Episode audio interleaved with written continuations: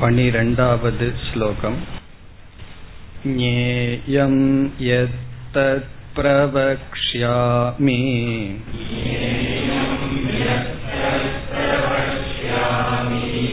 यज्ञात्वामृतमश्नुते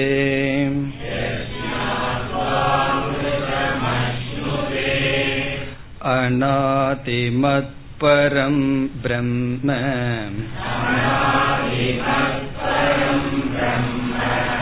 न सत्तन्नासदुच्यते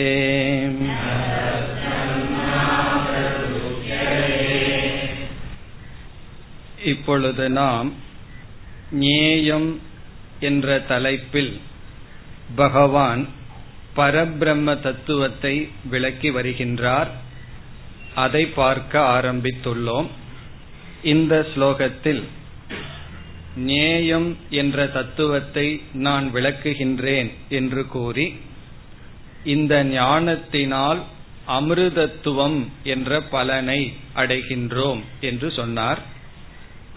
பிறகு அந்த நேயம் என்று சொல்லப்படுகின்ற பரபிரம்மத்திற்கு மூன்று சொற்களினால் இலக்கணம் கொடுத்தார் அல்லது விளக்கம் கொடுத்தார். அதை சென்ற வகுப்பில் பார்த்து முடித்தோம். முதல் சொல் அனாதிமத். அனாதிமத் என்பதற்கும் பல பொருள்கள் பார்த்தோம். காலத்தை கடந்தது. பிறகு செய்யப்படாதது அகிருதம். அதற்கு பிறகு அவினாசி அழியாதது என்றெல்லாம் அனாதிமத் என்ற சொல் விளக்குகின்றது என்று பார்த்தோம். பிறகு அடுத்த சொல் பரம் பிரம்ம. அந்த பிரம்மத்திற்கு அடுத்த சொல் பரம். பரம் என்றால் கடந்தது வரையறுக்கப்படாதது. அப்பொழுது பார்த்தோம் எவைகளினால் வரையறுக்கப்படாது? அதில் தேச கால வஸ்து என்று பார்த்தோம். ஒரு பொருள் தேசத்தினால் வரையறுக்கப்படும் காலத்தினால் வரையறுக்கப்படும் அதற்கென்று இருக்கின்ற குணத்தினாலேயே அது வரையறுக்கப்படும். அப்படி இந்த பிரம்மன் தேச கால குணத்தினால் வரையறுக்கப்படாதது. பிறகு அதற்கு அடுத்ததாக நாம் பார்த்தது ந சத் ந அசத் உச்சியதே. இதை சத் என்றும் சொல்ல முடியாது அசத் என்றும் இந்த பிரம்மத்தை சொல்ல முடியாது என்று பார்த்தோம். இதற்குத்தான் சற்று விளக்கம் தேவைப்பட்டது.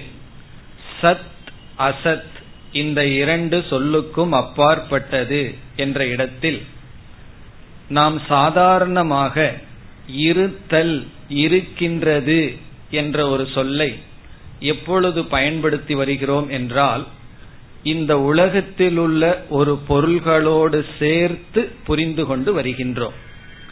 டேபிள் இருக்கின்றது புஸ்தகம் இருக்கின்றது அவர் இருக்கின்றார் அது இருக்கின்றது என்று ஒரு பொருளோடு சேர்ந்து இருத்தல் என்ற சொல்லை புரிந்து வருகின்றோம். அந்த பொருள் நாசத்தை அடைந்து விட்டால் அந்த இருத்தலும் நம்மை விட்டு சென்று விடுகிறது. இருந்தது என்று நாம் சொல்கின்றோம். முன் இருந்தது இப்பொழுது இல்லை என்று சொல்கின்றோம். இப்ப நாம் புரிந்து கொண்ட இருத்தலை வியாவகாரிக சத்தியம் என்று பார்த்தோம். விவகாரத்தில் சில காலம்தான் அது இருக்கின்றது. பிறகு இல்லாமைக்கு உட்பட்டது என்று பார்த்தோம். ஆனால் இங்கு சொல்லப்படுகின்ற பிரம்மன் அதுவும் இருத்தல் சொரூபம்தான் அதுவும் இருக்கின்றது. ஆனால் எப்படி இருக்கின்றது? நாம் புரிந்து கொண்ட வியாவகாரிக சத்தல்ல அது பாரமார்த்திக சத் என்று பார்த்தோம். பாரமார்த்திக சத் என்றால் இருக்கின்றது என்று நான் சொல்கின்றேன். பிறகு இல்லை என்றும் நான் சொல்கின்றேன். எந்த ஒன்று எனக்குள் இருந்து கொண்டு இருப்பதையும் இல்லாததையும் விளக்குகின்றதோ அந்த ஒன்றுதான் நாம் அனுபவிக்கின்ற இருத்தல் இல்லாமை இதற்கு அப்பாற்பட்டது. அந்த ஒரு அறிவு சுரூபமான பிரம்மன் எல்லா காலத்திலும் இருக்கின்றது. நாம் பார்த்து அனுபவிக்கின்ற இருத்தல் இல்லாமைக்கு அப்பாற்பட்டது என்று பார்த்து முடித்தோம். இப்ப ந சத் ந அசத் என்றால் நாம் புரிந்து கொண்ட அழியக்கூடிய மாறக்கூடிய சத்தல்ல அதே சமயத்தில் அசத்துமல்ல பிறகு இந்த சத் அசத்துக்கு கடந்த என்றும் இருக்கின்ற பாரமார்த்திக சத் பிரம்ம. பிறகு பகவான் உச்சதே என்று சொன்னார் உச்சதே என்றால் இவ்விதம் உபனிஷத்துக்களில் சொல்லப்படுகின்றது என்பது பொருள் இனி நாம் அடுத்த ஸ்லோகத்திற்கு செல்லலாம் சர்வத பாணிபாதம் தது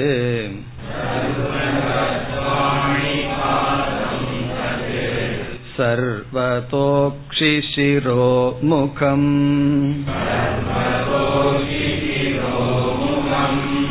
सर्वत श्रुतिमल्लोके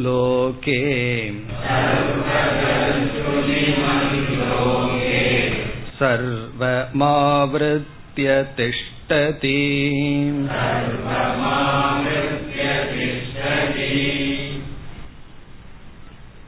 இனி வருகின்ற ஸ்லோகங்கள் அனைத்தும் பிரம்ம தத்துவத்தை விளக்க வருகின்ற ஸ்லோகம் என்று நாம் பார்த்திருக்கின்றோம் இனிமேல் எந்த அடிப்படையில் எப்படி பகவான் விளக்குகின்றார் என்று நாம் பார்த்துவிட்டு இந்த ஸ்லோகத்திற்குள் செல்லலாம். இப்ப இந்த இடத்திலும் சில முகவுரைகள் தேவைப்படுகின்றது. பிரம்ம அல்லது அழியாத பரம்பொருள் ஒன்று இருக்கின்றது.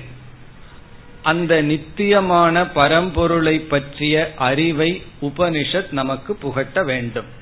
அல்லது வேதாந்த சாஸ்திரம் நமக்கு புகட்ட வேண்டும். வேறு ஏதாவது ஒரு தத்துவத்தை புகட்ட அல்லது போதிக்க முயற்சி செய்யும் பொழுது மிக சுலபமாக இருக்கின்றது. எல்லோருக்கும் அல்லது உபனிஷத்துக்கும்.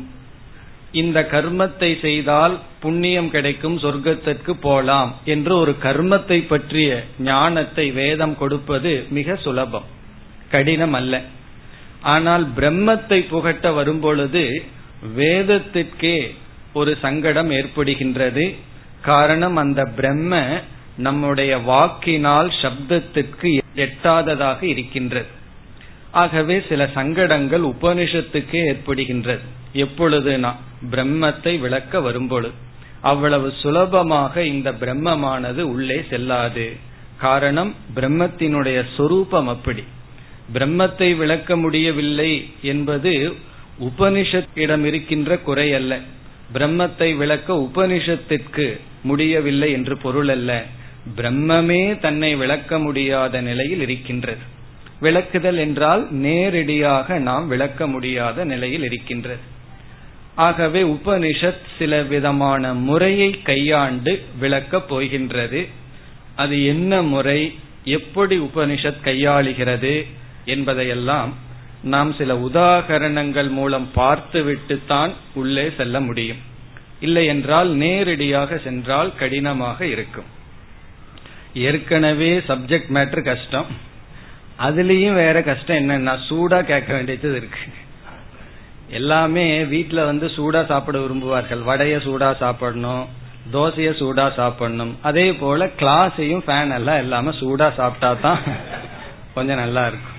அப்படி கொஞ்சம் இன்னைக்கு சூடாவே இந்த கிளாஸ கேட்போம். சப்ஜெக்ட் மேட்டரும் சூடு வெளியையும் சூடு. எப்படி உபனிஷத் இப்பொழுது பிரம்மத்தை விளக்கியாக வேண்டும். பிரம்ம என்ற ஒரு பதார்த்தம் ஒரு தத்துவம் இருக்கின்றது.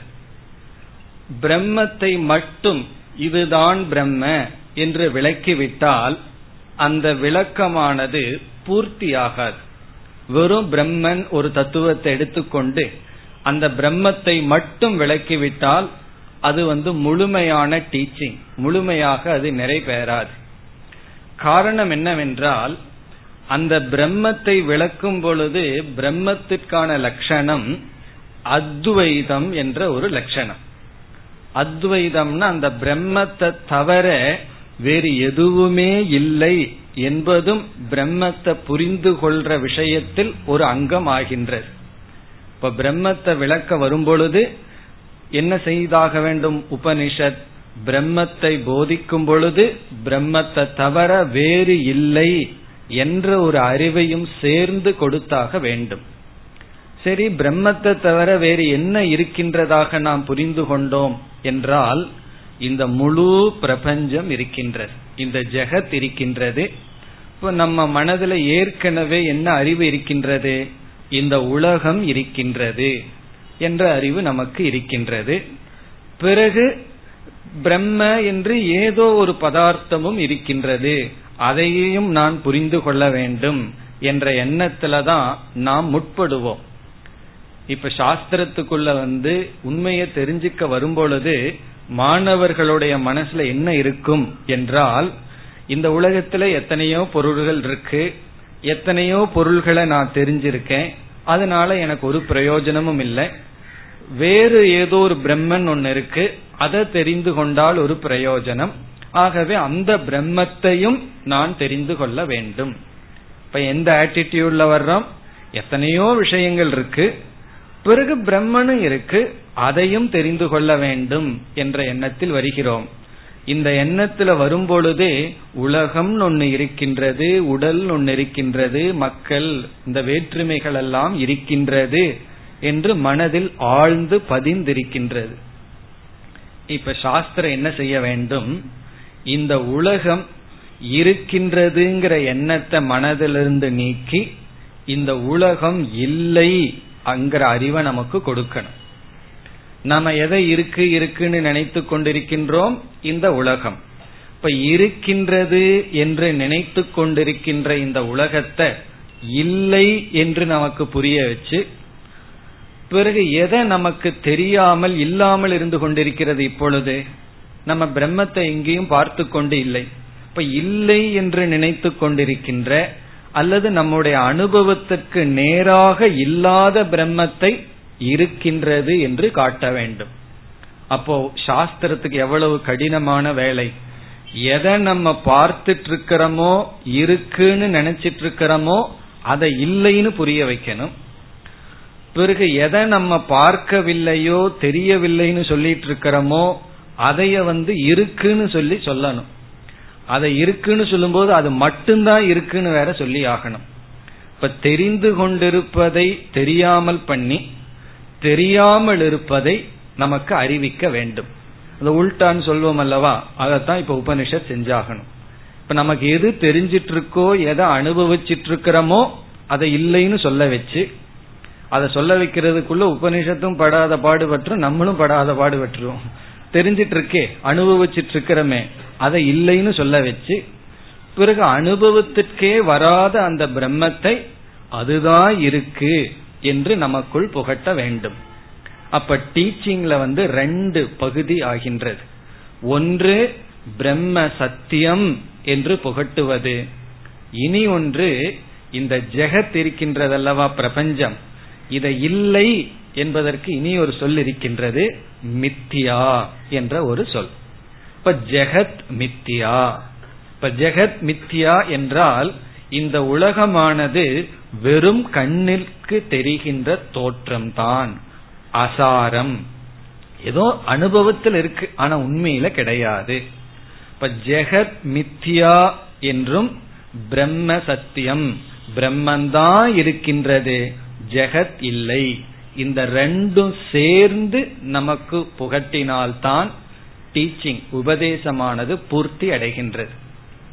இப்போ வந்து வேதாந்தத்தினுடைய ரெஸ்பான்சிபிலிட்டி பொறுப்பு என்ன என்றால் நாம அனுபவிச்சிட்டு இருக்கிற இந்த உலகம் சத்தியம் இந்த உலகம் இருக்கின்றது என்ற புத்தியை நீக்கி இது வெறும் தோற்றம்.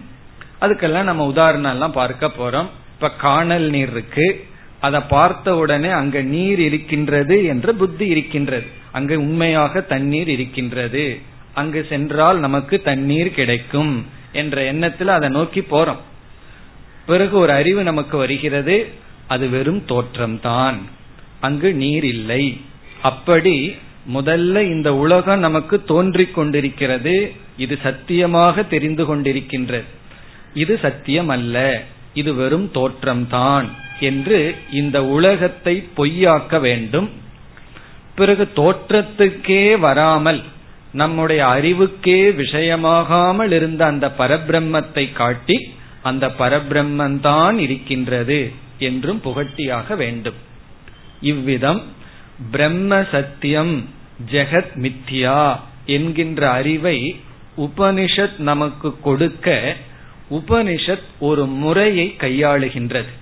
ஒரு மெத்தட் ஒரு விதமான முறை அல்லது நியாயம் என்று சொல்லப்படுகிறது. நியாயம்னா ஒரு விதமான மெத்தட் ஒரு விதமான முறை. அந்த முறையை கையாண்டு இந்த இரண்டு அறிவையும் நமக்கு கொடுக்கின்றது. இரண்டு அறிவு என்னன்னா ஒன்னு வந்து பொய்ங்கிற அறிவு இனி ஒன்னு மெய் என்கின்ற அறிவு. இந்த அறிவுக்கு முன்னாடி நமக்கு விபரீதமான அறிவு இருக்கு. பொய்யான இடத்துல மெய்யுங்கிற அறிவும் மெய்யாக இருக்கின்ற பிரம்மனிடத்துல ஒரு விதமான ஞானமும் இல்லாமல் இருக்கின்றோம். சில பேர் அதையும் இல்லைன்னு சொல்லிக் கொண்டு இருப்பார்கள். அப்படி இருக்கின்ற மனதை மாற்றி பிரம்ம சத்தியம் ஜெகன் மித்தியான்னு நமக்கு புரிய வைத்தாக வேண்டும். அப்படி புரிய வைக்க உபனிஷத் பயன்படுத்துகின்ற முறை அந்த முறைக்கு அத்தியாரோப அபவாத நியாயம் என்று சொல்லப்படுகிறது. அத்தியாரோப அபவாத நியாயம். நியாயம் அப்படின்னா மெத்தட் முறை. உபனிஷத்து அடாப்ட் பண்ற ஒரு விதமான மெத்தட் முறை. அந்த முறைக்கு பேரு அத்தியாரோப அபவாதம். அத முறை என்ன? இதையெல்லாம் நம்ம உதாகரணத்துல பார்த்துட்டு தான் இந்த ஸ்லோகத்துக்குள்ளே நாம் செல்ல முடியும். என்ன? இந்த ஸ்லோகங்களில் பகவான் அத்தியாரோப அபவாதத்தின்படி விளக்கம் கொடுக்கின்றார். இப்ப அத்தியாரோப அபவாத நியாயத்தை பயன்படுத்தி பகவான் விளக்கும் பொழுது அந்த நியாயம் எப்படி செயல்படும்? அந்த நியாயம் என்றால் என்ன? அதனுடைய தேவை என்ன? அதையெல்லாம் நாம் இப்பொழுது பார்த்தாக வேண்டும். இப்ப அத்தியாரோபம் அபவாதம் ரெண்டே சொல் தான் இருக்கின்றது. இத சொன்ன ஏதோ பெருசா நமக்கு தோன்றும். ஆனால் புரிந்து விட்டால் மிக சுலபமானதுதான். அத்தியாரோபம் என்றால் ஏற்றி வைத்தல். ஏற்றி வைத்தலுக்கு பேர் அத்தியாரோபம். அபவாதம் என்றால் நீக்குதல் நெகேஷன். அபவாதம்னா நீக்குதல் அத்தியாரோபம் என்றால் ஏற்றி வைத்தல். அதாவது ஏற்றி வைத்தல்னா அந்த இடத்துல அது இல்லை இருந்தாலும் அதன் மீது நாம் ஏற்றி வைக்கின்றோம்.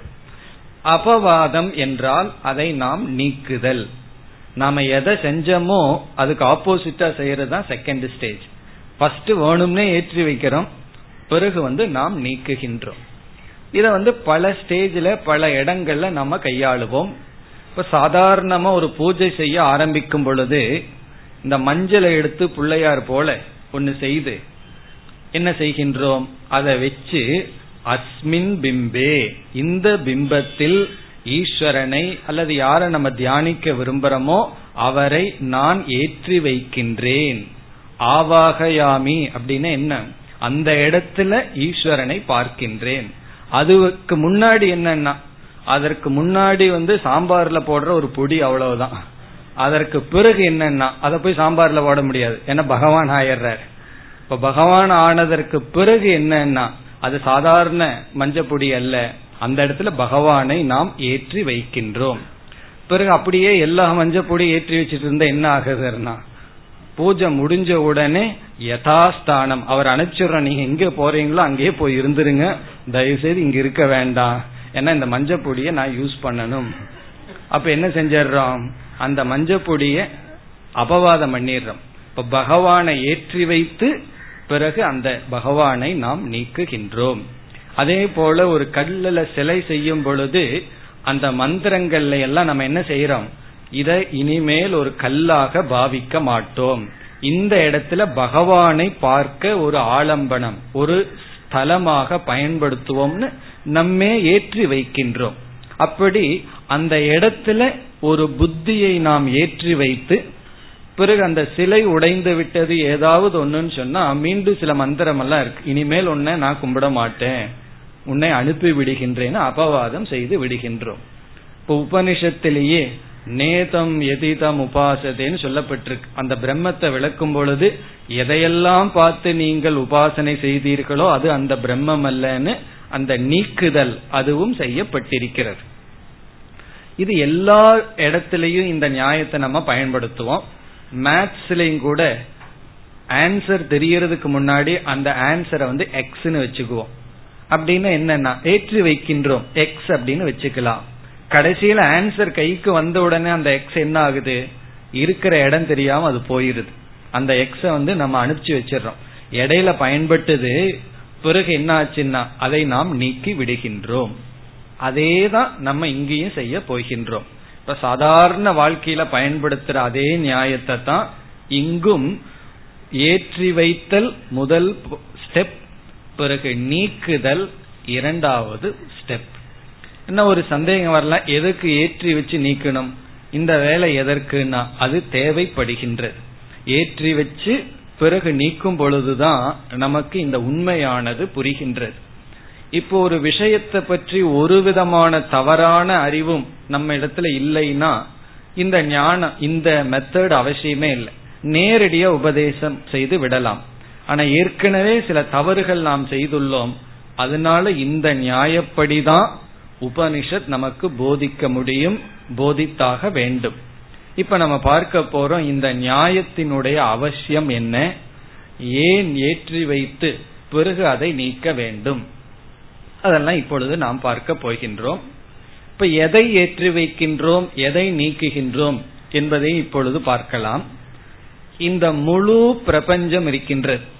சிருஷ்டி எவைகளெல்லாம் படைக்கப்பட்டுள்ளதோ அவைகளெல்லாம் அல்லது எவைகளெல்லாம் நம்ம அனுபவத்தில் இருக்கின்றதோ அவைகளையெல்லாம் உபனிஷத் என்ன செய்கின்றது? பிரம்மத்திடம் ஏற்றி வைக்கின்றது. இதெல்லாம் இருக்கு அப்படின்னு தற்காலிகமாக ஏற்றுக்கொள்கின்றது. டெம்பரரி அக்செப்டன்ஸ் இதெல்லாம் இருக்கு.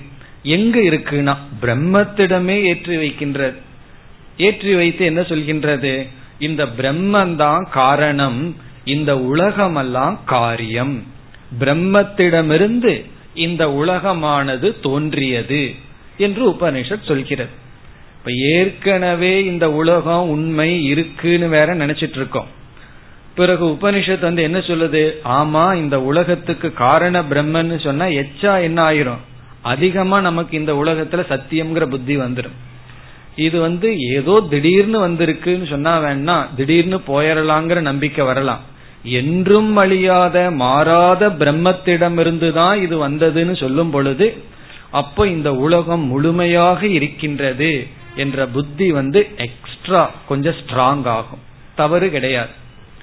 பிறகு என்ன செய்யும் உபனிஷத் மெதுவாக இந்த உலகம்னு ஒண்ணு கிடையாது பிரம்மந்தான் இருக்கின்றது என்று இந்த உலகத்தை நீக்கும்.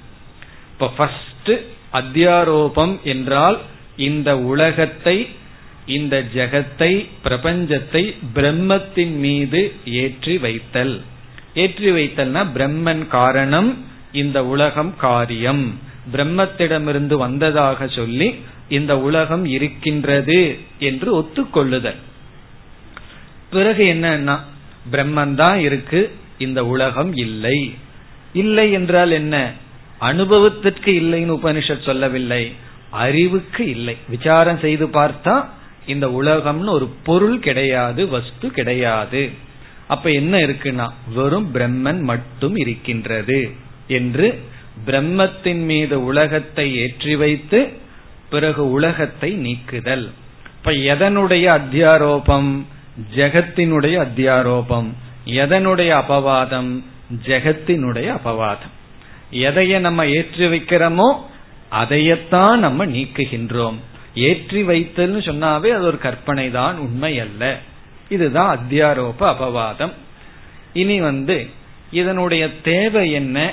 ஏன் இவ்விதத்தில் உபனிஷத் சொல்ல வேண்டும் என்றெல்லாம் பார்ப்பதற்கு ஒரு உதாகரணம் ஒன்றை எடுத்துக் கொள்ளலாம். என்னைக்குமே உதாகரணம் நமக்கு மனசுல பதிந்து விட்டால் அப்பொழுது அந்த உதாகரணம் மட்டும்தான் புரியும். அதனால விளக்கப்படுறது புரியுதோ இல்லையோ. ஆனால் அந்த உதாகரணத்தை வச்சே நம்ம கொஞ்சம் கொஞ்சமா புரிந்து கொள்ளலாம். இப்போ ஒரு எக்ஸாம்பிளுக்குள்ள நம்ம போலாம். இந்த உதாகரணத்தையே சற்று விளக்கமாக பார்த்துட்டு பிறகு நம்ம இந்த ஜெகத் பிரம்மத்திற்கு வரலாம். இப்ப நம்ம எடுத்துக்கிற உதாகரணம் இந்த கிராமத்துல ஒரு விதமான மிட்டாய நான் பார்த்திருக்கேன். அது வெறும் சர்க்கரையினால செய்யப்பட்டதுதான்.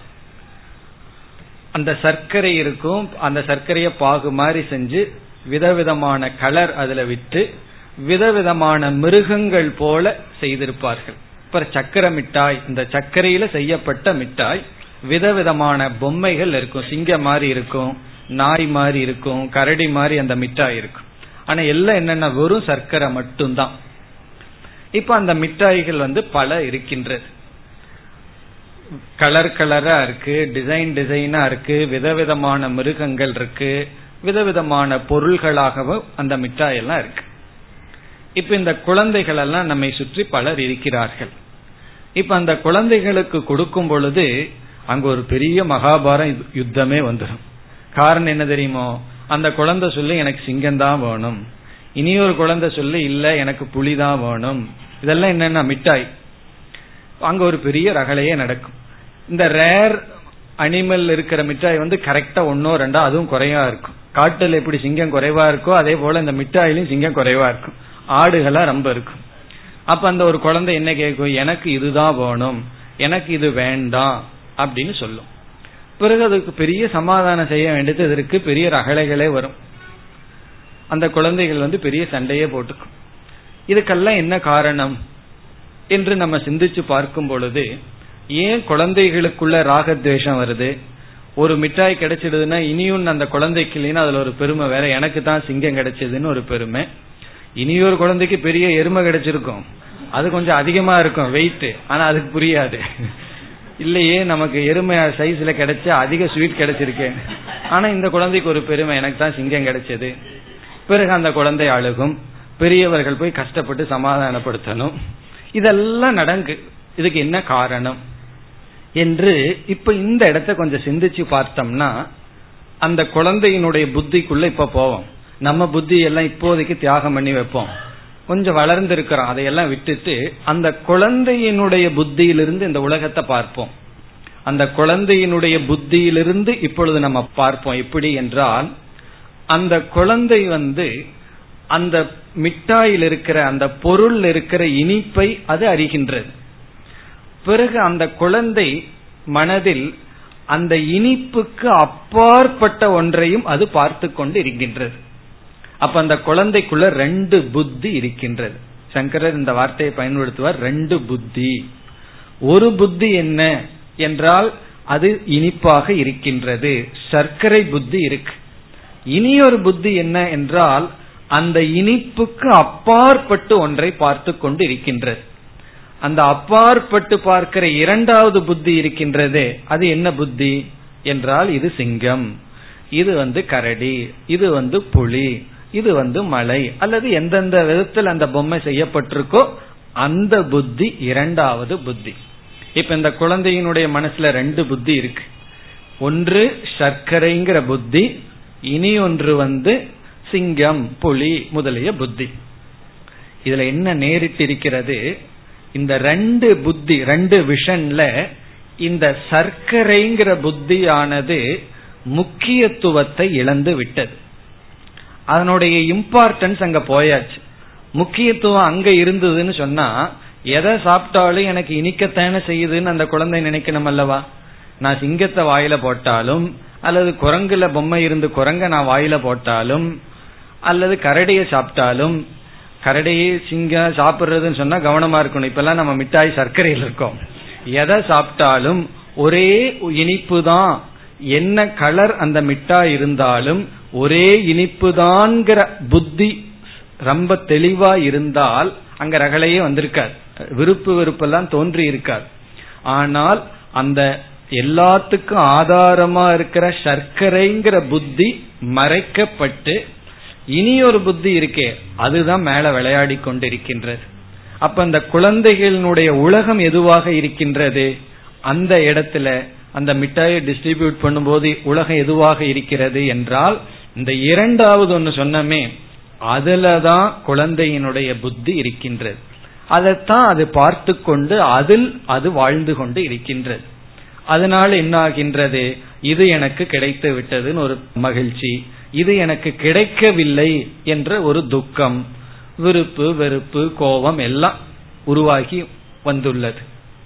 இனி வந்து இந்த குழந்தைக்குள்ள இப்படி ஒரு புத்தி இருக்குங்கிறது யாருக்கு தெரிகிறது? பெரியவர்களுக்கு தெரிகின்றது. இப்ப பெரியவர் வந்து அந்த ஒரு குழந்தைய சமாதானப்படுத்தி ஆகணும். அந்த குழந்தையிலேயே கொஞ்சம் வளர்ந்த குழந்தைய எடுத்து அந்த குழந்தைக்கு அறிவை புகட்டி ஆகணும்.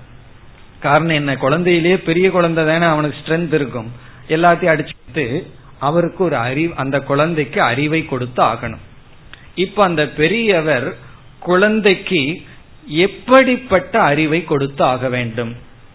வெறும் சர்க்கரை தான் அறிவை கொடுத்தா போதுமானா அது போதாது. ஏன்னா குழந்தைக்குள்ள ஏற்கனவே ரெண்டு புத்தி இருக்கு. சர்க்கரை தான் இதுன்னு சொன்னா அந்த குழந்தை ஆமா எனக்கு தெரியும். இருந்தாலும் எனக்கு சிங்கம் தான் வேணும்னு கேட்கும் சர்க்கரை தான் இருந்தாலும் எனக்கு சிங்கம் தான் வேணும் அல்லது புளி தான் வேணும் அல்லது இந்த மிட்டாய் தான் வேணும்னு ரகலை பண்ணும். அப்ப என்ன செய்தாகணும்? எந்த நிமித்தமாக இந்த ராகத்வேஷம் வந்திருக்கோ அதை இல்லைன்னு புகட்டி ஆகணும் பிறகு எதுல இதனுடைய கவனம் இல்லாம இருக்கோ அதுல முழு கவனத்தை செலுத்தி ஆகணும். இந்த ரெண்டு புத்தியில ஒரு புத்திய நீக்கி ஒரு புத்திய மட்டும் புகட்டி ஆக வேண்டும். அப்ப பெரியவர் என்ன? மெத்தட் எந்த முறையை கையாள வேண்டும் என்றால் இப்ப உபனிஷத்து பிரம்மத்தை விளக்குறதுக்கு எந்த முறையை கையாண்டுச்சோ அதே அத்தியாரோப அபவாத நியாயத்தை கையாண்டாதான் அந்த குழந்தைக்கு அறிவை புகட்ட முடியும். அறிவை புகட்டாம அதட்டி அடிச்சு அந்த நேரத்தை ப்ராப்ளத்தை சால்வ் பண்றது வேற. ஆனா அறிவை புகட்ட வேண்டும் என்றால் அந்த குழந்தைக்கு ஒரு நாலேஜ கொடுக்கணும்னா அதுக்கு இந்த மெத்தட பயன்படுத்தி ஆகணும். இப்ப இவர் எப்படி அந்த குழந்தைக்கு இந்த முறையை பயன்படுத்துகிறார் என்றால் இப்ப அந்த குழந்தைய கூப்பிட்டு அமர வச்சு என்ன உபதேசம் நடக்குது? பெரிய பிரம்ம வித்தி புகட்டி ஆகணும் அந்த குழந்தைக்கு. நான் ஆறு அமர அமர வச்சு என்ன சொல்கின்றார்? இப்ப வந்து பலவிதமான மிருகங்கள் இருக்கின்றன. இத்தனை பொம்மைகள் இருக்கின்றன எதெல்லாம் அந்த குழந்தை இருக்குன்னு சொல்லுதோ அதெல்லாம் இருக்கு. ஃபர்ஸ்ட் ஒத்துக்கணும். ஆமா இந்த சிங்கம் இருக்கு எவ்வளவு அழகா இருக்கு எருமை இருக்கு மாடு இருக்கு ஆடு இருக்கு இதெல்லாம் சொல்லி. இதெல்லாம் சொன்ன உடனே அந்த குழந்தை என்ன புரிந்து கொள்ளும்? நம்ம மனசு இவர் புரிஞ்சிட்டாரு. ஏன்னா நான் எதை இருக்குன்னு சொல்றேனோ அதையே இவரும் இருக்குன்னு சொல்கிறார். அப்போ ஒரே லெவலுக்கு வந்துட்டோம். சேம் பிளாட்ஃபார்முக்கு வந்துட்டோம். அந்த குழந்தை என்ன புரிஞ்சுட்டு நம்மையே இவர் புரிந்து கொண்டார். என்னைக்குமே யாராவது ஒருவர் நம்ம கிட்ட பிரச்சனையை சொன்னா எடுத்த உடனே அந்த ப்ராப்ளத்தை டிஸ்மிஸ் பண்ணவே கூடாது. பண்ணிட்டோம்னா அவர் நம்ம புரிஞ்சுக்கலன்னு நினைத்துவார்கள். அது ப்ராப்ளம் இருக்கோ கற்பனையோ முதல்ல அக்செப்ட் பண்ணிக்கணும். ஏன்னா அந்த புத்தியில் அந்த ப்ராப்ளம் இருக்கு. அதனால அதை ஏற்றுக்கொள்ளும் பொழுதுதான் அவர்களுக்கும் நமக்கும் ஒரு இது வருகின்றது. கம்யூனிகேஷனுக்கு சரியான ஒரே பிளாட்ஃபார்ம்குள்ள வர்றோம். இப்படி சொன்ன உடனே ஆமா இந்த சிங்கம் நல்லா இருக்கு இது இருக்கு அது இருக்குன்னு சொன்ன உடனே குழந்தைக்கு ஒரு சந்தோஷம் ஒரு ஆறுதல். பிறகு அடுத்ததா என்ன சொல்றோம்? இங்கு இருக்கின்ற அனைத்து பதார்த்தங்களும் ஒரு பதார்த்தத்திலிருந்து உற்பத்தி ஆனது. எல்லாத்துக்கும் ஒன்று மூலமாக இருக்கின்றது அப்படின்னு சொன்ன உடனே குழந்தைகிட்டயே கேட்கலாம். நீயே சொல்லு பார்ப்போம். இங்கு இருக்கின்ற எல்லா இனிப்புகளுக்கும் எந்த ஒரு பதார்த்தம் மூலமாக இருக்கின்றது. என்று கேட்டால் அந்த குழந்தை என்ன சொல்லும்? சர்க்கரை என்று பதில் சொல்லும். இந்த சர்க்கரைங்கிற ஒன்றுதான் இங்கிருக்கின்ற எல்லா பதார்த்தத்திற்கும் மூலமாக இருக்கின்றது. இப்ப முதல்ல என்ன சொன்னார்? இங்க இத்தனை வேற்றுமை இருக்கின்றதுன்னு சொன்னார்.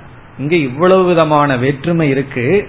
ஆனா இந்த அனைத்து வேற்றுமையும் ஒன்றிலிருந்து தோன்றியது. ஒரு சர்க்கரையிலிருந்து தோன்றியதுன்னு சொன்ன உடனே இப்ப இந்த குழந்தைய எங்க அழைத்து கொண்டு செல்கின்றோம்? இந்த வேற்றுமையிலிருந்து அதனுடைய ஆதாரமான சர்க்கரைக்கு அழைத்து செல்கின்றோம். பிறகு என்ன சொல்லுவோம்? இந்த சர்க்கரை தான் இவைகளுக்கெல்லாம் எவைகளெல்லாம் இருக்கின்றதோ வேற்றுமைகள் இருக்கின்றதோ இவைகளுக்கெல்லாம் சிருஷ்டி காரணம். இவ்வளவையும் உற்பத்தி பண்றதுக்கு தோன்றுவதற்கு சர்க்கரை காரணம். பிறகு இந்த சிங்கம் புலிகள் எல்லாம் உயிரோடு இருக்கு அது இருக்கணும்னு சொன்னா ஸ்திதி காரணம் அது ஒன்றுதான். பிறகு இதை நீ உடைத்து விட்டாலும் மீண்டும் அது சர்க்கரையாகவே தான் இருக்கும் என்று சிருஷ்டி ஸ்திதி லய காரணம்னு நம்ம என்ன சொல்றோம்? அந்த ஆதாரத்தை அறிமுகப்படுத்துகின்றோம். இப்ப ஆதாரம்னு ஒன்னு இருக்கு அது சர்க்கரை அதுவே சிருஷ்டி காரணம். எதை சிருஷ்டி பண்றதுக்கு? இங்க இருக்கிற சிங்கம் புலிகளை எல்லாம் எவ்வளவு மிருகங்கள் எவ்வளவு விதமான பொம்மைகள் இருக்கோ அனைத்துக்கும் இது வந்து சிருஷ்டி காரணம். பிறகு அவைகளெல்லாம் அவ்விதம் இருக்க இந்த சர்க்கரை தான் ஸ்திதி காரணம். பிறகு அவைகள் உடைந்தாலும் மீண்டும் அது சர்க்கரையாகவே தான் இருக்கும் என்று சொல்றோம். இதுவரைக்கும் வந்தாச்சு. இனி அடுத்த படி என்னவென்றால் அதுதான் ரொம்ப முக்கியமான படி. இத புரிய வச்சுட்டோம்னா அவன் கொஞ்சம் பெருசாயிட்டான்னு அர்த்தம். புரியல அப்படின்னா இன்னும் கொஞ்ச நாள் அவனுக்காக காத்திருக்கணும்னு அர்த்தம். அடுத்தது என்னவென்றால் இப்போ சர்க்கரைன்னு ஒன்னு இருக்கு. இனி ஒன்று நீ பார்த்து கொண்டு இருக்கின்றாய். சிங்கம் புள்ளின்னு எல்லாம் பார்க்கிறேன். அது உண்மையிலேயே இருக்கா? இல்ல வெறும் உன்னுடைய மனதினுடைய கற்பனை தானா? அப்படின்னு கேட்கணும் அந்த குழந்தைக்கு. உண்மையிலேயே அப்படி ஒரு பொருள் இருக்கா? அல்லது உன்னுடைய மனதினுடைய வெறும் கற்பனை தானா? இப்ப வந்து இந்த டேபிள்ல வந்து நான்கு பொருள்கள் இருக்கின்றது. ஒன்னு டேபிள் இனி ஒன்னு புஸ்தகம் இனி ஒன்னு கிளிப்பு நான்காவது வாட்ச் இருக்கு. இப்ப நாலு பொருள் நாலு எண்ணங்கள் எனக்கு இருக்கு. எங்கிட்ட நாலு தாட் நாலு ஆப்ஜெக்ட் இத பார்த்த உடனே மனசுல நாலு எண்ணங்கள் தோன்றது. நாலு பொருள்கள் இருக்கின்றது. இப்படி சரியா இருக்கு. இப்படி எத்தனை எண்ணங்களோ அத்தனை பொருள்கள்னு நினைச்சிட்டு இருக்கோம் இப்ப அந்த குழந்தைகிட்ட கேக்குறோம் இப்ப சிங்கம்னு உனக்கு ஒரு எண்ணம் இருக்கு புலின்னு ஒரு எண்ணம் வருது எருமைன்னு ஒரு எண்ணம் வருது ஆடுன்னு ஒரு எண்ணம் வருது சர்க்கரைன்னு ஒரு எண்ணம் வருது. இப்ப இதுல எந்த எண்ணத்துக்கு பொருள் இருக்கு எந்த எண்ணத்துக்கு பொருள் இல்லை அப்படின்னு கேட்டா அந்த குழந்தை என்ன சொல்லும்? இந்த சர்க்கரைங்கிற எண்ணத்துக்கு தான் அங்க ஒரு வஸ்து இருக்கு. மீதி எல்லாம் அங்க அது கிடையாது. அது வெறும் என்னுடைய கற்பனை தான் வெறும் விற்பி தான் இருக்கு விஷயம் கிடையாது. மனசுல மட்டும் அங்க வேற்றுமை இருக்கின்றது. ஆனா வெளிய வஸ்து கிடையாது. வெளியே வந்து ஒரே ஒரு பொருள் தான் இத சொன்ன உடனே பிறகு அடுத்தது என்ன சொல்றோம்? இப்ப எதை நீ சிங்கம்னு நினைச்சையோ அது சிங்கம் அல்ல. சர்க்கரை தான் எதை நீ புளின்னு நினைச்ச அதுதான் வேணும்னு ஆக்கிரகமா இருந்தையோ அது வெறும் சர்க்கரை தான் அது புலி அல்ல ஆடு அல்ல அப்படின்னு நம்ம நீக்கிடுவோம் எதை நீக்கிறோம்? இந்த வேற்றுமைகளை எல்லாம் நீக்கி இருக்கிறது ஒரே ஒரு பொருள் தான் அந்த பொருள்ல உனக்கு கவனம் சென்று விட்டால் அந்த பொருள் உனக்கு கிடைச்சா போதும். வேற ஒன்னு உனக்கு கிடைக்க வேண்டிய அவசியம் இல்லை அது கிடைச்சாலே எல்லாம் கிடைத்ததற்கு சமம். என்று நம்ம புரிய வச்சிட்டோம்னா அந்த குழந்தை என்ன பண்ணும்? நீ சிங்கத்தை சாப்பிட்டாலும் சரி புளிய சாப்பிட்டாலும் சரி எனக்கு வந்து சர்க்கரை கிடைச்சா போதும்னு சொல்லி. அப்ப என்ன ஆகும்னா ராகத்வேஷம் எல்லாம் இருக்காது. இதே போலதான். அதாவது நம்ம புத்தியில ரெண்டு எண்ணங்கள் இருக்கின்றது. ஒன்று துவைதம் வேற்றுமைகள். இனி ஒன்று வேற்றுமை இல்லாத ஏதோ ஒன்று. இப்ப பிரம்ம விஷயத்துல அந்த சர்க்கரையை போல நமக்கு தெளிவா தெரியாது. அதையும் நம்ம புரிய வைக்க வேண்டியது இருக்கின்றது. இப்ப மீண்டும் இந்த உதாரணத்துக்குள்ள வரும் பொழுது சர்க்கரை அப்படிங்கிறது சத்தியம். ஏன்னா இந்த சர்க்கரை அப்படிங்கறது அங்க ஒரு பொருளா இருக்கு. அதற்கு மேல சிலதையெல்லாம் ஏற்றி வச்சு அந்த குழந்தை பார்த்ததே. அதையெல்லாம் நம்ம என்ன சொல்றோம்? மித்தியா. அது வெறும் தோற்றம் தான் உண்மை அல்ல. ஆனா இந்த ஞானத்துக்கு முன்னாடி எப்படி இருந்தோம்? இந்த அதிஷ்டானமா இருக்கிற சர்க்கரையை நாம் அறிந்த போதிலும் அதை அனுபவிச்ச போதிலும் அதுல கவனம் போகல. நம்மளுடைய அட்டென்ஷன் அதற்குள்ள போகல. நம்முடைய கவனம் பூரா கண்ணுக்கு எது தெரிந்து கொண்டிருக்கின்றதோ தோற்றமோ அதுலதான் கவனம் போயிருக்கு. இப்ப கண்ணு காட்டுகின்றதுலதான் கவனம் போச்சு. ஆனா உண்மையா இருக்கிறதுல கவனம் போகல. அதனாலதான் பாடுறாங்க கண்ணை நம்பாதேன்னு சொல்லி. காரணம் என்ன? கண்ணு காட்டுறதெல்லாம் பொய் தான் இப்ப கண்ணு வந்து உண்மையை காட்டவில்லை. கண்ணு பேதத்தை தான் காட்டுது. ஆனா அறிவு தான் உண்மையை காட்டுகின்றது. அப்படி இந்த குழந்தையிடம் இரண்டு திருஷ்டி. ஒன்று அதிஷ்டான திருஷ்டி இனி ஒன்று பொய்யான விதவிதமான துவைத திருஷ்டி. இப்ப அதை நீக்கி அதிஷ்டானத்தை கொண்டு வரணும்னு சொன்னா எந்த ஒரு பொய்ய குழந்தை நினைச்சிட்டு இருந்ததோ அதை நம்ம ஏற்றுக்கொண்டுதான் ஆகணும். அதை நம்ம அக்செப்ட் பண்ணிட்டு தான் பிறகு அதற்கு ஒரு காரணத்தை காட்டி பிறகு காரண காரியத்தை விசாரம் எல்லாம் செய்து காரியம்ங்கிறது வெறும் தோற்றம் தான் அது உண்மையான பொருள் அல்லன்னு நீக்கி கடைசி அந்த அதிஷ்டானத்தை பற்றிய ஞானத்தை கொடுக்க முடியும். காரணம் என்னன்னா ஏற்கனவே குழந்தைக்கு அந்த ரெண்டு திருஷ்டி இருக்கு. அதனாலதான். வேற குழந்தைக்கு ரெண்டு திருஷ்டி இல்லாம இருந்ததுன்னு வச்சுக்கோமே ஒரே ஒரு பொருளை மட்டும் கொடுக்கறோம். அந்த குழந்தை கேக்குது இது என்னன்னு. ஒரே வார்த்தையில சொல்லிடலாம் இது சர்க்கரை. ஆனால் பலவிதமான பொருள்கள் செய்யப்பட்டு குழப்பம் வரும் பொழுதுதான் இந்த மெத்தடை நம்ம பயன்படுத்தி ஆக வேண்டும். இப்படி இதே போல இனி ஒரு எக்ஸாம்பிள் எடுத்துக்கொண்டால் இனி ஒரு உதாரணம் எடுத்துக்கொண்டால் கயிறு இருக்கு. அந்த கயிற்றில் நம்ம வந்து பாம்பை பார்க்கிறோம்.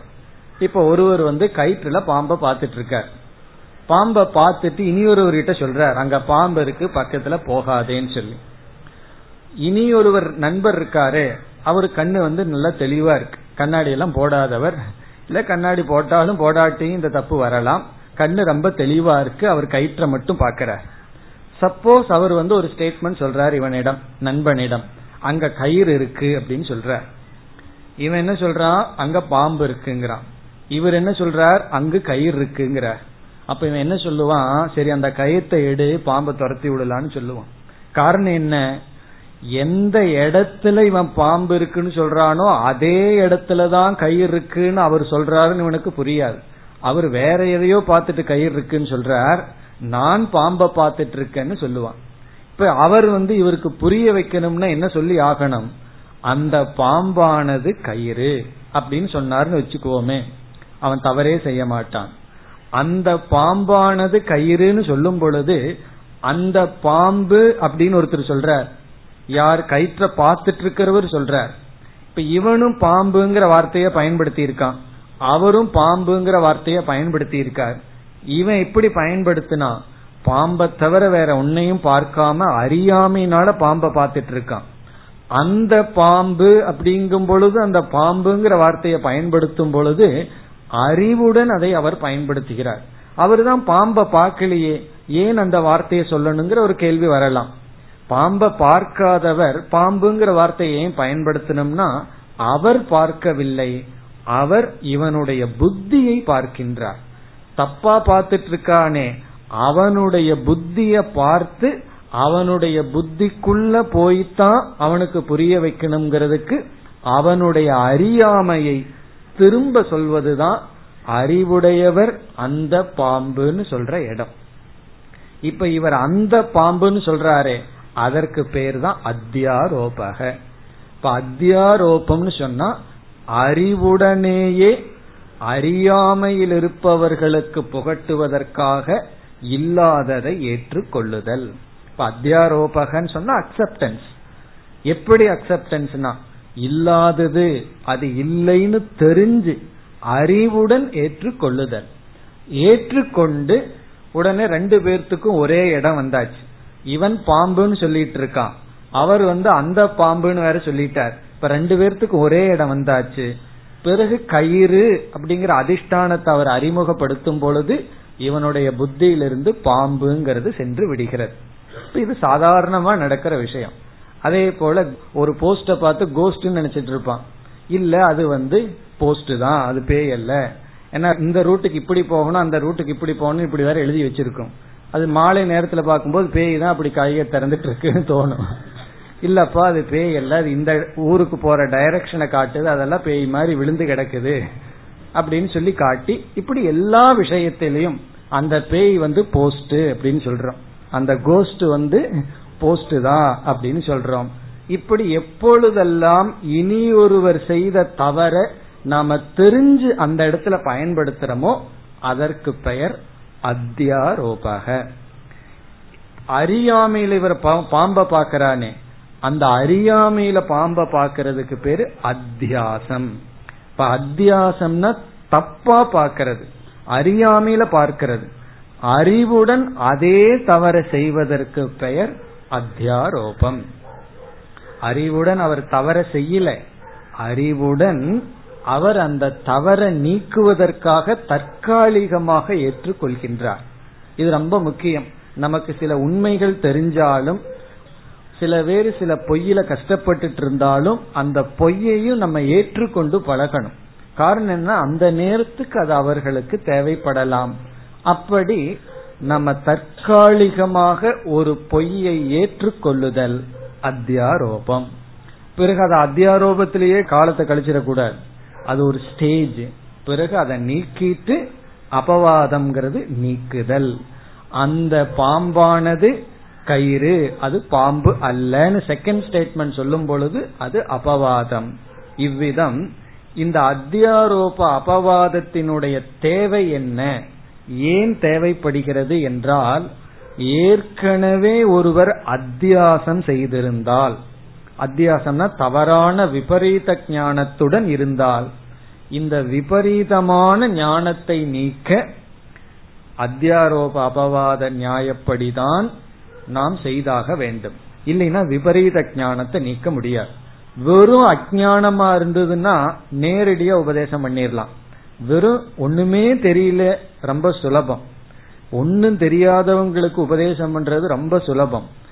பிறகு யாருக்கு உபதேசம் பண்றது கஷ்டம்னா நாலு விஷயத்த உள்ள போட்டுட்டு தெரிஞ்சுதுன்னு நினைச்சிட்டு இருக்காங்களே அவங்களுக்கு உபதேசம் பண்றதுதான் கஷ்டம். காரணம் என்ன? முதல்ல எரைஸ் பண்ணணும். அதையெல்லாம் நீக்கணும். பிறகுதான் புதிய அறிவை கொடுக்க வேண்டும். இப்படி ஏற்கனவே தப்பு மனதில் நடந்து விட்டது. அதனால் அதை நீக்கி தெரியாததை தெரிய வைக்க வேண்டித்ததற்கு இங்கு நாம் அத்தியாரோப அபவாத நியாயத்தை பயன்படுத்துகின்றோம். இப்படி பல உதாரணங்களை நம்ம எடுத்துக்கொள்ளலாம் ஒரு யானை இருக்கு. அந்த யானை மரத்தினால செய்யப்பட்டுள்ளது. உடனே அந்த குழந்தை பார்க்கும் பொழுது யானைன்னு சொல்லி பயந்து கொள்ளும். அப்ப நம்ம சொல்றோம் இந்த யானை வந்து மரம் அப்படின்னு சொல்றோம். அங்கேயும் அத்தியாரோப அபவாதம் தான் பண்றோம். அந்த யானைன்னு சொல்லும் பொழுது குழந்தையினுடைய புத்தியை எடுத்துட்டு அந்த யானை. மரம்னு சொல்லும் போது அது யானை அல்ல. அது வெறும் மரத்தினால் ஆனது என்று நாம் புகட்டும் பொழுது அது வந்து அபவாதம் ஆகின்றது. இப்படி நம்ம சாதாரண வாழ்க்கையில ஒருவர் தவறு செய்திருந்தால் அந்த தவறை எடுத்துக்கொண்டு அதை அக்செப்ட் பண்ணிக்கிறது பேர் அத்தியாரோபம். பிறகு அந்த தவறை நீக்குவதற்கு பெயர் அபவாதம். இந்த அபவாதம் எப்ப பண்ண முடியும் என்றால் அந்த தவறுக்கு கீழ் இருக்கின்ற அதிஷ்டானத்தினுடைய துணை கொண்டுதான் பண்ண முடியும். இப்போ ஒரு குழந்தை வந்து மரத்தினால் செய்யப்பட்ட யானையை பார்த்துட்டு அது யானை யானைன்னு சொல்லும் போது நம்ம வெறும்னு அது யானை அல்ல யானை அல்லன்னு சொன்னா அந்த குழந்தை ஒத்துக்காது. அது ஏன் யானை அல்ல? அதிஷ்டானத்தை கொண்டு வந்துதான் சொல்லி ஆகணும். அது மரம். அது மரம் அதனால் யானை அல்ல. மரம்தான் அப்படி தெரிகின்றது செய்துள்ளார்கள்னு அதிஷ்டானத்தினுடைய ஞானத்தை வச்சுதான் அந்த அறியாமையை நீக்கியாக வேண்டும். இல்லைன்னா அதிஷ்டானத்தை கொண்டு வராம அறியாமையை நீக்க முடியாது. ஒருத்த வந்து பாம்பு பாம்புன்னு சொல்லிட்டு இருக்கான். கயிறுங்கிற ஞானத்தை கொண்டு வராம அவன் மனதுக்குள்ள பாம்புங்கிற புத்தியை நீக்க முடியாது.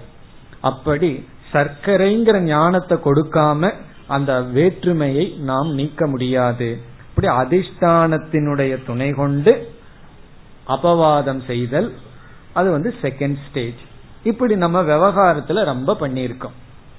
இனி வந்து சாஸ்திரத்துக்குள்ள வருவோம். இது வரைக்கும் நம்ம எக்ஸாம்பிள் தான் பார்த்திருக்கோம். இது நமக்கு நல்லா புரிஞ்சிருக்கும். இது புரியல அப்படின்னு நம்ம சொல்ல முடியாது. ஏன்னா நம்ம வாழ்க்கையில செய்து கொண்டு இருப்பதுதான். இதே மெத்தடு தான் உபனிஷத் இப்பொழுது கையாளுகிறது. இனி உபனிஷத் எப்படி கையாளுகிறது என்று இப்பொழுது பார்த்தால் இந்த பிரபஞ்சத்தை நம்ம பார்த்து கொண்டு இருக்கின்றோம் இந்த உலகத்தை வந்து நம்ம புரிஞ்சுக்கிறதுக்காக இப்ப மூணு டிவிஷனா எடுத்துக்கொள்வோம்.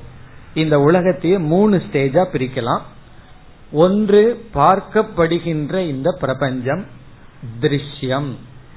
திருஷ்யம்னு சொன்னா எதெல்லாம் நம்ம பார்த்து அனுபவிக்கிறோமோ அதெல்லாம். இரண்டாவது ஷரீரம் நம்முடைய உடல் ஸ்தூல சரீரம் அதுவும் இந்த உலகத்துக்குள்ள வர்ற ஒரு பொருள் தான் ஏன்னா நான் மற்றவர்களுடைய உடலை பார்க்கிறேன் அப்போ அது எனக்கு ஒரு பொருளாக இருக்கிறது. அப்படி என்றால் மற்றவர்களுக்கும் என்னுடைய உடல் ஒரு பொருள். அப்ப இந்த உடலும் உலகத்தில் இருக்கிற ஒரு பொருள். பிறகு நம்முடைய மனம் என்று இந்த உலகத்தையே சிருஷ்டியையே மூணா பிரிக்கலாம். பல பல கோணத்துல விதவிதமா பிரிக்கலாம். இந்த இடத்துல நம்ம மூன்றாக பிரிக்கின்றோம். ஒன்று அனுபவிக்கக்கூடிய இந்த உலகம் இனி ஒன்று நம்முடைய உடல் பிறகு நம்முடைய மனம். இவைகள் எல்லாமே அனுபவிக்கக்கூடிய பொருள்கள் தான். இப்ப இவைகளிடத்தில் நமக்கு ஏற்கனவே எப்படிப்பட்ட புத்தி இருக்கின்றது? புத்தினா நாலேஜ் நோஷன் அறிவு. எப்படிப்பட்ட அறிவு இருக்குன்னு கேட்டா இவைகளெல்லாம் சத்தியம். இவைகளெல்லாம் இருக்கின்றது. அது அனித்தியமா இருந்தாலும் இவைகளெல்லாம் இருந்து கொண்டுதான் இருக்கின்றது. இவைகளை இல்லைன்னு சொல்ல முடியாது. யாராவது என்னுடைய உடல் இல்லை மனம் இல்லை உலகம் இல்லைன்னு சொல்வார்களா? இந்த மூன்று இருக்கின்றது என்ற புத்தி ஸ்ட்ராங்கா வேற இருக்கு. அவ்வளவு சுலபமா இல்லை. ரொம்ப ரொம்ப ஸ்ட்ராங்கா இவைகளெல்லாம் இருக்கின்றது என்ற புத்தி இருக்கு. ஏற்கனவே நம்ம நம்ம மனசுல இருக்கு. இப்ப சாஸ்திரம் என்ன செய்தாகணும்? இவைகளெல்லாம் இருக்கிற மாதிரி உனக்கு தெரியுது தோற்றம்தான் ஆனா இல்லை அப்படின்னு சொல்லி ஆகணும். ஏன்னா இது இருக்கிற வரைக்கும் தான் பிரச்சனை. இல்லாதத வச்சு நமக்கு எப்பாவது பிரச்சனை வருமா? நான் ரொம்ப கவலையா இருக்கேன். ஏன்னா இல்லாத மாமியார நினைச்சு அப்படின்னு சொல்ல முடியுமா? இல்லாத மாமியார் நினைச்சு கவலைப்படவே முடியாது.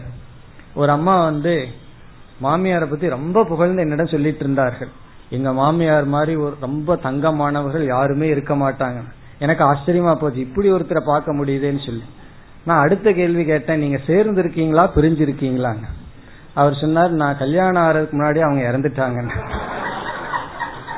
பிறகு இதெல்லாம் எனக்கு சொல்ல கேள்விப்பட்ட விஷயம். அப்படி இருக்கிற பொருள் தான் நமக்கு கஷ்டத்தை கொடுக்க முடியும். இல்லாத பொருள் நமக்கு ஒரு கஷ்டத்தையும் கொடுக்காது. இல்லாத பொருளை கொடுத்து பெருமை பேசிட்டு இருக்கலாம் அவ்வளவுதான். ஒரு பொருள் இருந்தா தான் நமக்கு அது சங்கடத்தை கொடுக்கும். அப்படி இந்த உலகம் எல்லாம் நமக்கு சங்கடத்தை கொடுக்கு. நம்ம வாயில சொல்லலாம் உலகம் எல்லாம் கிடையாதுன்னு சொல்லி. கிடையாதுன்னு சொல்லுவோம். யாராவது ஒரு வார்த்தை சொன்னா உடனே துக்கப்படுவோம். அது எதை குறிக்குதுன்னா அந்த வார்த்தை இருக்கின்றது அதுக்கு ஒரு எக்ஸிஸ்டன்ஸ் கொடுக்கறதுனாலதான் நமக்கு துக்கம் வருது. பிறகு வந்து இந்த உலகம் வெறும் பொய் வாழ்வே மாயம் இந்த பாட்டெல்லாம் எதுனா சும்மா பாடுறது அதெல்லாம். உண்மையிலேயே எப்ப இந்த உலகம் பொய்யாகும் என்றால் எப்ப இந்த உலகம் எனக்கு துயரத்தை கொடுக்கிற சக்தியை இழக்குமோ அப்பொழுதுதான் இந்த உலகம் பொய்யாகும். அதே போல என்ன திருப்திப்படுத்துற சக்தி இந்த உலகத்துக்கு எப்பொழுது இல்லையோ அப்பொழுதுதான் உலகம் உண்மையா நம்ம அறிவுக்கு பொய்யா இருக்கும் இப்ப எதுவரைக்கும் இந்த உலகம் என்ன துயரப்படுத்திட்டு இருக்கோ எதுவரைக்கும் இந்த உலகம் என்ன திருப்திப்படுத்திட்டு இருக்கோ உலகத்தில் இருக்கிற பொருளினுடைய நிமித்தமா என்னுடைய மனநிலை இருக்கிற வரைக்கும் இந்த உலகம் சத்தியம்தான். வாயில வேணா சொல்லலாம் இல்ல பொய் மித்தியான்னு சொல்லி. ஆனா இந்த உலகம் எது வரைக்கும் சத்தியம்? இந்த உலகம் என்னை நிர்ணயித்துக் கொண்டு இருக்கின்றது நான் எந்த நேரத்துல எந்த மூடில் இருப்பேன்னு இந்த உலகம் தான் நிர்ணயிச்சிட்டு இருக்கு. நான் நிர்ணயிக்கவில்லை. அப்ப இந்த உலகமானது சத்தியம். இந்த உடலும் சத்தியம். என்னுடைய மனதும் சத்தியம். இவைகளெல்லாம் இருந்து கொண்டு இருக்கின்ற. பிறகு எது இல்லைனா ஏதோ பிரம்ம பிரம்மன் உபனிஷ சொல்லிட்டு இருக்கு. அதுதான் இல்லை. அது மட்டுமல்ல சில பேர் திட்டுறதுக்கு பயன்படுத்தாங்கன்னா பரபிரம்ம மாதிரி உட்கார்ந்துட்டு இருக்கேன்னு சொல்லி. போய் போய் பிரம்மத்துக்கு கிடைச்ச ஸ்டேட்டஸ் பாருங்க. யாராவது ஒன்னும் யூஸ் இல்லாம உட்கார்ந்துட்டு இருந்தா அது ஏதோ பரபிரம்ம மாதிரி உட்கார்ந்துட்டு இருக்குன்னு சொல்லி. அப்ப பரபிரம்ம எந்த லெவலுக்கு போயிருக்கு? அந்த பரபிரம்மத்தை எங்க கொண்டு வரணும் நம்ம. இந்த உலகத்திற்கு என்ன ஸ்டேட்டஸ் கொடுத்திருக்கிறோமோ அது பரபிரம்மத்துக்கு போய் பரபிரம்மத்துக்கு என்ன ஸ்டேட்டஸ் இப்ப கொடுத்து வச்சிருக்கிறோமோ அந்த ஸ்டேட்டஸ் உலகத்துக்கு வந்து ஆகணும். அப்படி பரபிரம்மம்னா யூஸ்லெஸ்ங்கிற அர்த்தத்துல நம்ம பயன்படுத்திட்டு இருக்கோம். அப்படி இந்த உலகம் வந்து அந்த யூஸ்லெஸ் ஆகணும். அதனுடைய அர்த்தம் என்ன? உலகம் என்னுடைய மனநிலையை நிர்ணயிக்க கூடாது. அது எப்படி என்ன இருந்தாலும் நான் நானாக இருக்கின்றேன் அப்படிங்கிற ஒரு நிலை வரணும். அந்த நிலைக்கு வர்றதுதான் இந்த ஞானத்தினாலதான் வர முடியும். எந்த ஞானம்? இருக்கிற உலகம் இல்லாம போய் அது வெறும் தோற்றத்துக்கு இருக்கலாம். பிறகு வந்து இல்லாத பிரம்மன் இருப்புக்கு நாம் வந்தாக வேண்டும். இந்த இல்லாத பிரம்மனை இருப்புக்கு கொண்டு வரணும்னு சொன்னா இருக்கிற உலகத்தில் இருக்கிற இருத்தல்ங்கிற புத்தியை எடுத்து பிரம்மத்துக்கு கொடுத்தாகணும். இப்ப இந்த குழந்தை வந்து சிங்கம் இருக்கின்றது. அந்த இருத்தல்ங்கிறது சிங்கத்துக்கு போயிருக்கு. அந்த எக்ஸிஸ்டன்ஸை எடுத்து எடுத்துட்டோம்னா அங்க சிங்கம் கிடையாது. பிறகு எங்க போகுதுன்னா சர்க்கரை தான் இருக்கின்றது. இப்ப யானை இருக்கின்றது. உடனே பயம் வந்தாச்சு. அந்த யானை வந்து ஏதாவது தாக்கிருமோ? அந்த யானையினுடைய எக்ஸிஸ்டன்ஸை எடுத்துட்டா அங்க யானைன்னு என்ன இருக்க போகுது? அதை எடுத்து மரத்துக்கு போடணும்.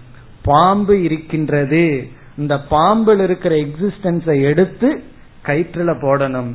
அப்படி இந்த உலகம் இருக்கு உடல் இருக்கு மனம் இருக்கு என்ற இருத்தலை நம்ம எடுத்து பிரம்மத்திடத்துல போடும் பொழுது இவைகளெல்லாம் என்ன ஆகும்னா ஏதோ ஒரு தோற்றம் அவ்வளவுதான். அதற்கு பிறகு உலகம் வந்து நந்தவனம் என்று சாஸ்திரம் வர்ணிக்கும்.